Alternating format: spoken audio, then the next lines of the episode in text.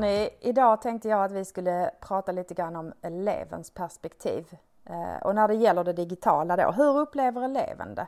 Det är så lätt att bara tänka hur jag vill ha det som lärare. Eh, men eleven, och särskilt då elever som är lite äldre, de möter ju så många olika lärare och att man behöver ha lite samsyn kring eh, hur man startar upp lektioner till exempel, hur upplägget på lektioner ser ut och eh, vilka olika digitala tjänster som eleverna använder för att det kan bli en otrolig mångfald för dem annars vilket kan göra att det blir väldigt spretigt. Och inte bara, man kan använda en och samma eh, verktyg allihopa men att man använder på olika sätt. Jag spontant bara tänk, tänker på eh, hur man förmedlar läxor. Mm. En lärare kanske har någon läxkalender, någon annan eh, har en, en, en sajt, eh, en tredje har eh, skriver upp det att man får fotografera av det själv på tavlan. Ja. Och jag tänkte på hur man startar upp lektioner, att man kanske har bestämt att alla ska starta upp med Classroom Screen som är väldigt i ropet nu. Men det är fortfarande så att fast man använder samma verktyg så kan det se väldigt olika ut i vad man lägger in där och hur man startar upp. Tror ni inte det skiljer sig också ju äldre eleven blir desto mer skiljer det sig? Att de yngre barnen kanske har mer en samsyn och hur de strukturerar upp dagen och vilka verktyg de använder medan på högstadiet så det, kan det vara väldigt individuellt beroende på vilken lärare man har och hur långt fram den läraren kanske också är i sin digitala resa. Ja, ju, ju äldre barn desto fler lärare har man väl i princip. Jag menar på högstadiet har du ju ämneslärarna och mm. Men mm. även för de yngre tycker jag att det är bra att ta diskussionen i lärarkollegiet. Eh, därför att man kan lära sig av varandra. Man kanske tycker att man gör på ett bra sätt men man får bra idéer från de andra och kanske förändra lite grann i tänket. Men alltså det absolut viktigaste det är att försöka tänka utifrån elevens perspektiv. Och om man inte kan eller vill göra det så fråga eleverna. Jag tror att de väldigt bra kan berätta hur de upplever det. Eller sätt dig som, som eh, en observatör. Eh, jag tänker på när jag jobbade som skoldatorteksansvarig att jag blev kontaktad och så sa de det är problem med den här eleven i den klassen, kan inte du komma och göra ett besök och se uh, vad den eleven skulle bli betjänt av att, att uh, använda och hur vi kan ändra.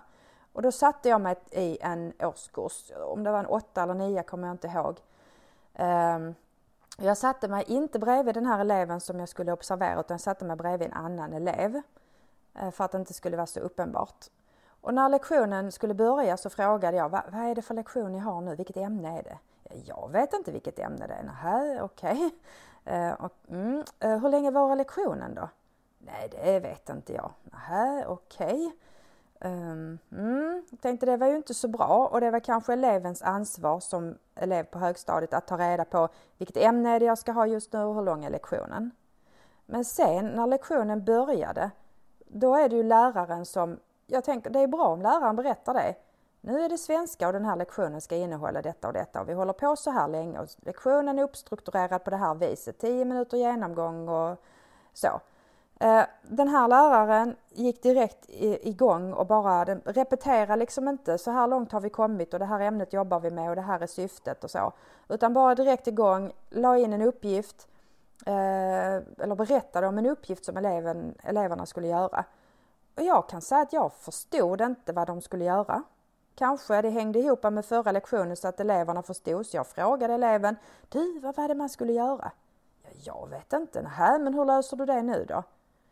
Jag får titta på de andra och så får vi liksom, ja jag får se vad, vad gör de och hur ska jag komma igång?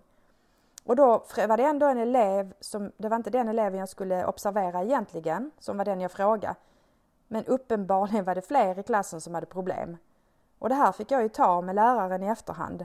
Att man måste ha en struktur på lektionen så att eleverna är med på vad som ska hända och hur lång tid de har på sig. Och det är ju någonting som man kan diskutera i kollegiet och försöka få en samsyn kring. Hur gör vi för att starta upp lektionen så att eleverna är med på tåget med vad som ska hända? Och hur ger man instruktioner tydligt? Eh, hur kan vi använda bildstöd? Jag tänker också på det, hur man, att man som kollegor kan mm. visa för varandra hur man planerar sina lektioner, hur man strukturerar upp lektionen och vilka verktyg som används. Och på vilket sätt de verktygen används också. Precis som du var inne på Hannes, tror jag i alla fall, det är att till exempel i Classroom, som vi har i Lund då. I Google Classroom kan du strukturera upp det i Classroom också så att det kanske till exempel är att nu jobbar vi med det här, därför har jag lagt under den, det här ämnet så att det är lättare att hitta och lättare att flytta runt så att inte eleverna scrollar långt ner för att hitta inlägg och nya uppgifter utan man kan strukturera upp dem jag har sett någon lärare på samma skola nu, någon lärare valde att ha det veckor och någon lärare valde att ha det för ämne. Att man kanske har en samsyn där så att eleverna vet att okej, okay, vi jobbar alltid ut efter veckor. Så vecka 6 så jobbar vi med det här, vecka 7 nu jobbar vi med det här. Så eleverna kan lätt hitta vad jobbade vi med när. Eller om det är så att man delar upp det i ämnesområden. Men att man har kommit överens om det så att det är lättare för eleverna att känna igen sig i de olika klassrummen. Eh, jag, jag kommer att tänka på en grej som eh, en utmaning som vi har i Lund. Nu har vi släckt sites för vårdnadshavare.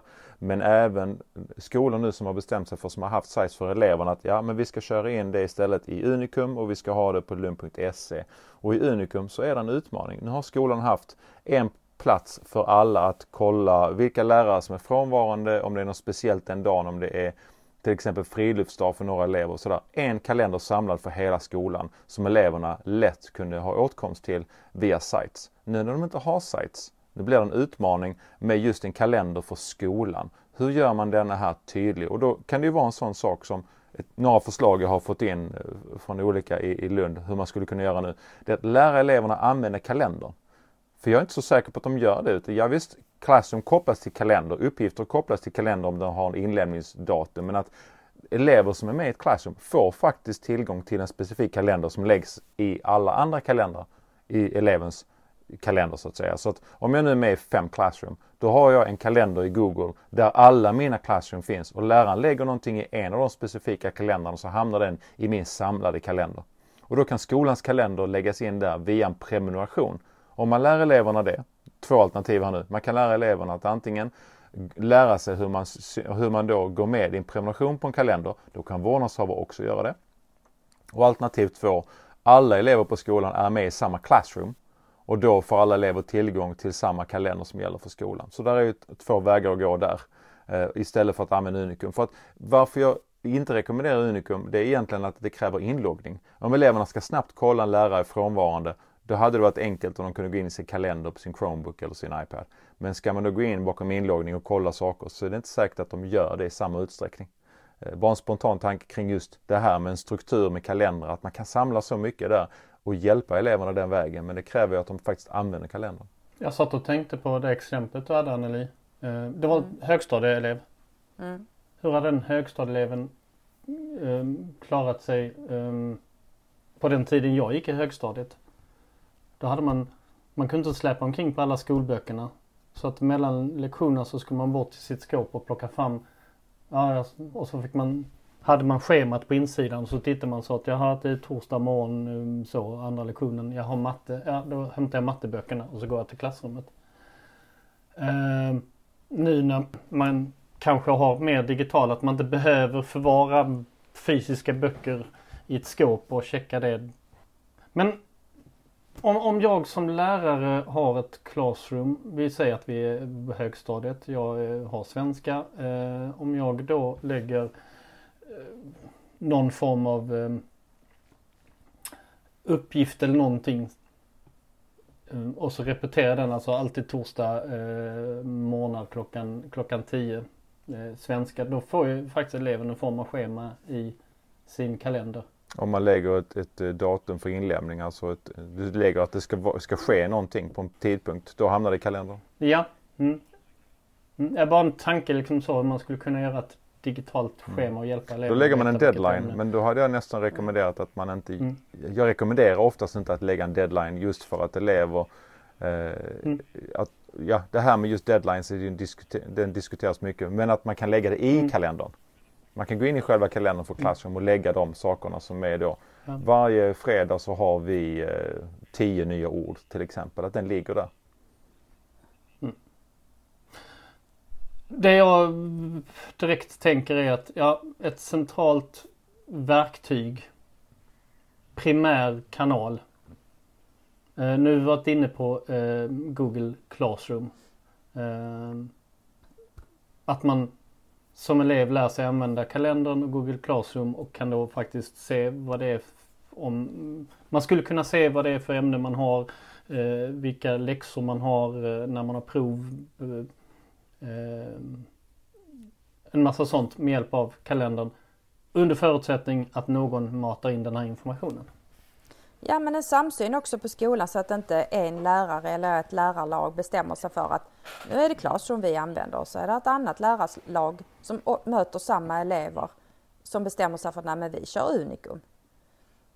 Det tycker jag är viktigt. Så jag, jag, tänker ur två aspekter. Det ena är att man som lärare diskuterar hur ska vi göra detta för att det ska vara likvärdigt för vad eleverna möter. Men det andra är att undersöka hur, fråga eleverna hur de upplever det.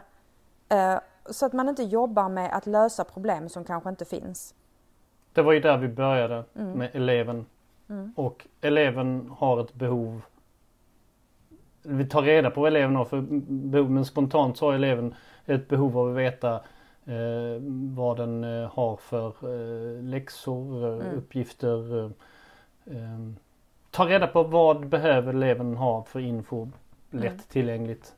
Och så får man då hitta ett system som stödjer det här och så får man faktiskt ta ett beslut att, att eh, kring den här eleven ska alla jobba med det här verktyget. Och då blir det automatiskt eh, faktiskt så att jag kan inte jobba, lägga alla läxor och grejer till, till Nisse i det här verktyget utan fortsätta med mitt gamla sätt för de andra eleverna utan då är det bättre att göra det här tillgängligt för alla eleverna i den här klassen, i den här årskursen i, på det här stadiet vi körde på hela skolan. Ja, så, så skulle jag vilja se utvecklingen så att, att man mm utgår från eleven och sen väljer man ett verktyg och sen är det så att då går vi all in där.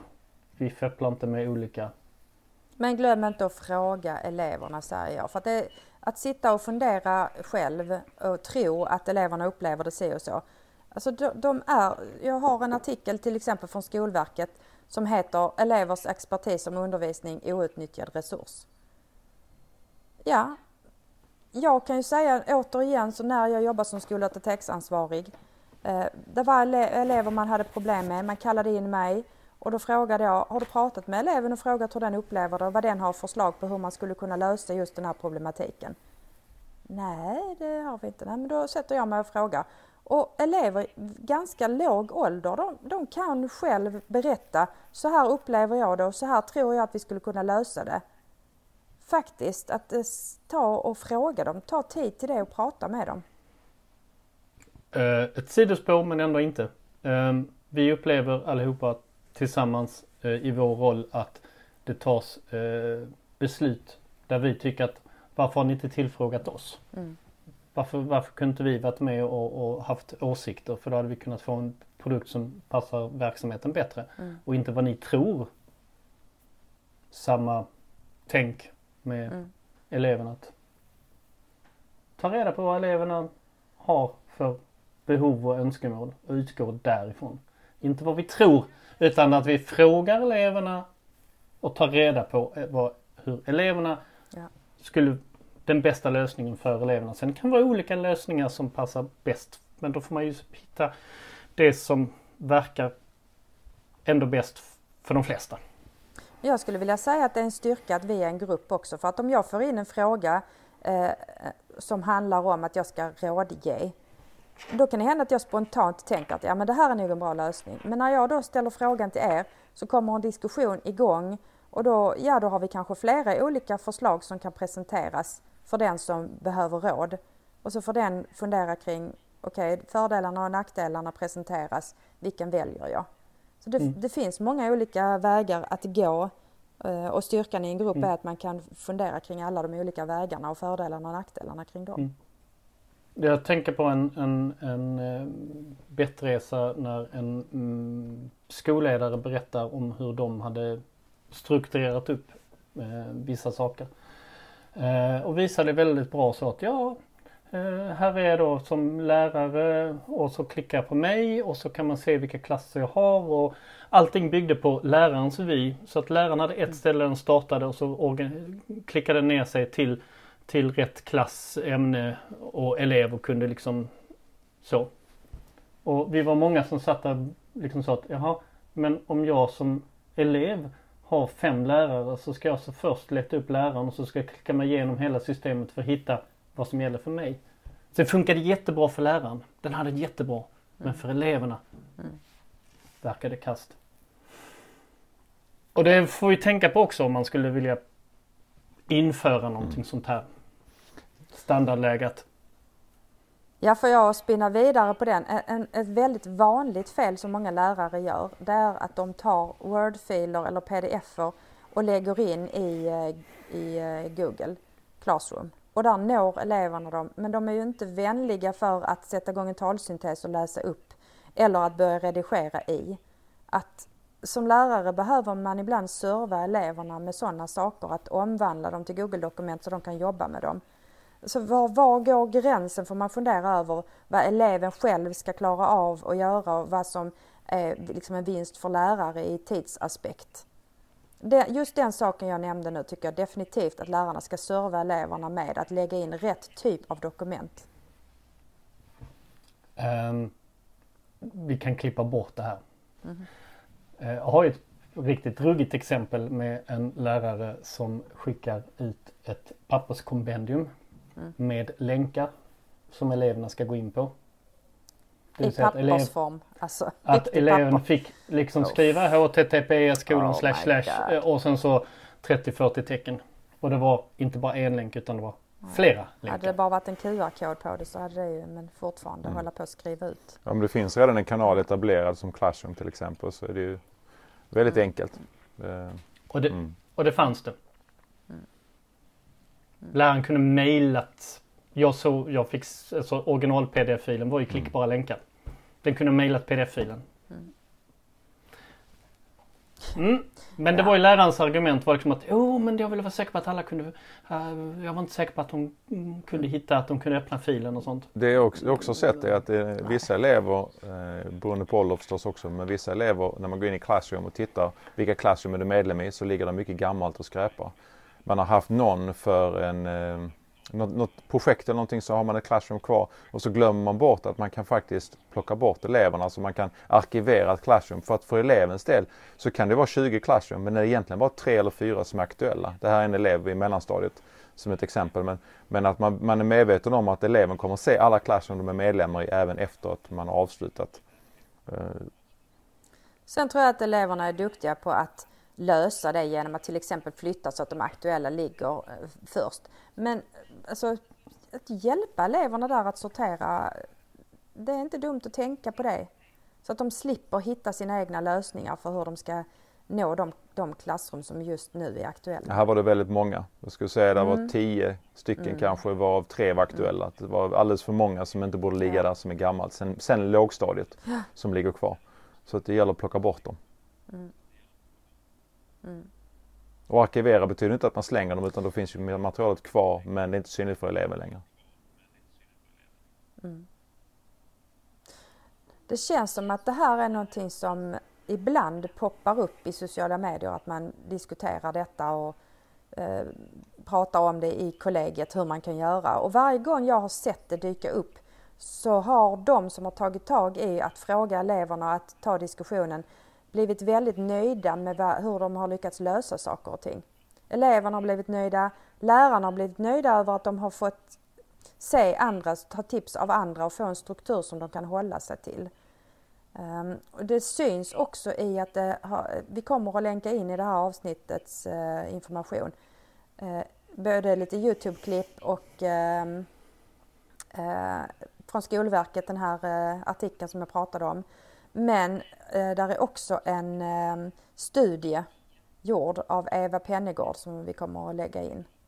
Så det finns en del underlag kring detta här. Eh, att se undervisningen genom elevernas ögon heter den här studien till exempel.